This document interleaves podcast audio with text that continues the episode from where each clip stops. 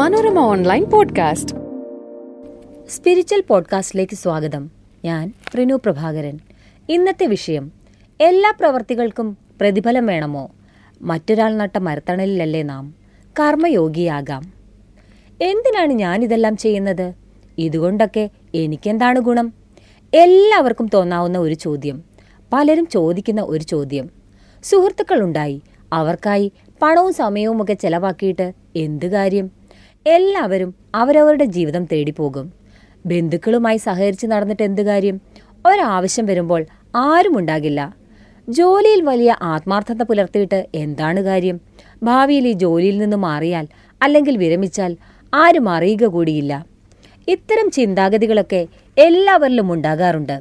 ഏതായാലും ലോകം ഇങ്ങനെയൊക്കെയാണ്. പിന്നെ എന്തിനാണ് നമ്മൾ ഓരോ കാര്യങ്ങൾ ചെയ്ത് സമയം വേസ്റ്റാക്കുന്നത് എന്ന ചോദ്യം. അത്യാവശ്യം പ്രശസ്തമായ ഒരു കഥയുണ്ട്. എൺപത് പിന്നിട്ട ഒരു വയോധികൻ വഴിയരികിൽ വൃക്ഷത്തൈകൾ നടുകയായിരുന്നു ഒരിക്കൽ. കുറച്ചു കുട്ടികൾ അദ്ദേഹത്തിനടുത്തെത്തുകയും എന്തിനാണ് അപ്പുപ്പ ഈ തൈകൾ നട്ട് സമയം കളയുന്നത്? ഏതായാലും ഇത് വളരുന്ന കാലത്ത് അപ്പൂപ്പൻ ഉണ്ടാകില്ലെന്ന് പറയുകയും ചെയ്തു. മക്കളെ ഞാനിന്ന് കൊള്ളുന്ന തണൽ പണ്ടാരോ നട്ട മരങ്ങളിൽ നിന്നാണെന്നായിരുന്നു ആ വയോധികന്റെ മറുപടി. ലോകത്ത് നമ്മൾ ചെയ്യുന്ന കാര്യങ്ങളെല്ലാം നമുക്ക് വേണ്ടിയായാൽ പിന്നെ എന്തിനാണ് മനുഷ്യനെന്ന് വിളിക്കുന്നത്? ഇന്ത്യയുടെ ആത്മീയ പ്രവർത്തികളിലെ ഏറ്റവും മഹത്തരമായ ഒന്നാണ് യോഗ. നമ്മളിൽ പലർക്കും പരിചിതമായ യോഗ യോഗാഭ്യാസങ്ങളുമായി ബന്ധപ്പെട്ടതാണ്. പലതരം യോഗാസനങ്ങളിലൂടെയും മറ്റും പരിചിതമായ ആ പ്രവർത്തികളിൽ ഒതുങ്ങി നിൽക്കുന്നതല്ല യോഗ എന്ന സങ്കല്പത്തിന്റെ ആത്മീയമായ വശം. അത് വളരെയേറെ ബൃഹത്താണ്. ആത്മസാക്ഷാത്കാരത്തിലേക്കും മോക്ഷത്തിലേക്കുമുള്ള യാത്രയാണ് യോഗ. ഭാരതീയ തത്വചിന്ത അനുസരിച്ച് നാല് പദങ്ങൾ ഇതിലുണ്ട്. രാജയോഗം ഭക്തിയോഗം ജ്ഞാനയോഗം പിന്നെ കർമ്മയോഗം.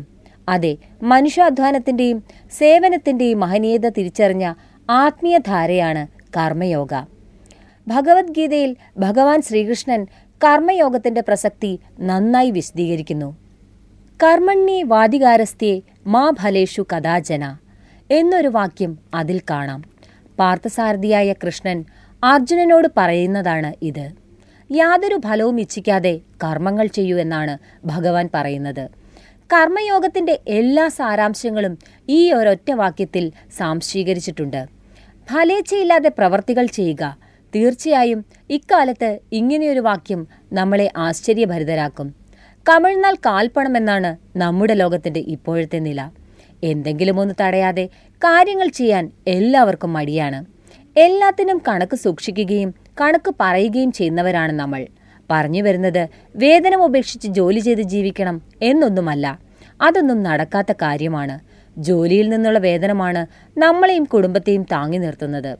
അതെല്ലാം ശരി തന്നെ. എന്നാൽ പ്രൊഫഷണലിസത്തിന്റെ ഈ കാലഘട്ടം ജോലിയിൽ മാത്രമല്ല മറ്റെല്ലാ കാര്യത്തിലും നമ്മളെ പ്രൊഫഷണലുകളാക്കി മാറ്റിയിട്ടുണ്ട്. എല്ലാ കാര്യത്തിലും നമ്മൾ ഫലം ഇച്ഛിക്കുമ്പോൾ നമ്മൾ ചെയ്യുന്ന പ്രവർത്തനങ്ങളിലെല്ലാം ഒരുതരം സ്വാർത്ഥം അടങ്ങും. ഇത് ചെയ്യുന്നത് കൊണ്ട് എനിക്കെന്ത് ഗുണമെന്ന ചിന്ത മറ്റെന്തിനേക്കാളും ബലത്തോടെ ആ പ്രവർത്തനത്തിന് പിന്നിലുണ്ടാകും. ഇന്ന് പലരും ചെയ്യുന്ന കാര്യവും ഇതാണ്. സൗഹൃദങ്ങളും ബന്ധങ്ങളും പോലും ഉപയോഗസാധ്യത മുൻനിർത്തിയാണ് പലരും വികസിപ്പിക്കുന്നതും നിലനിർത്തുന്നതും. എന്നാൽ സ്വാർത്ഥചിന്ത അടക്കി ഒരു പ്രവൃത്തി ചെയ്തു നോക്കൂ.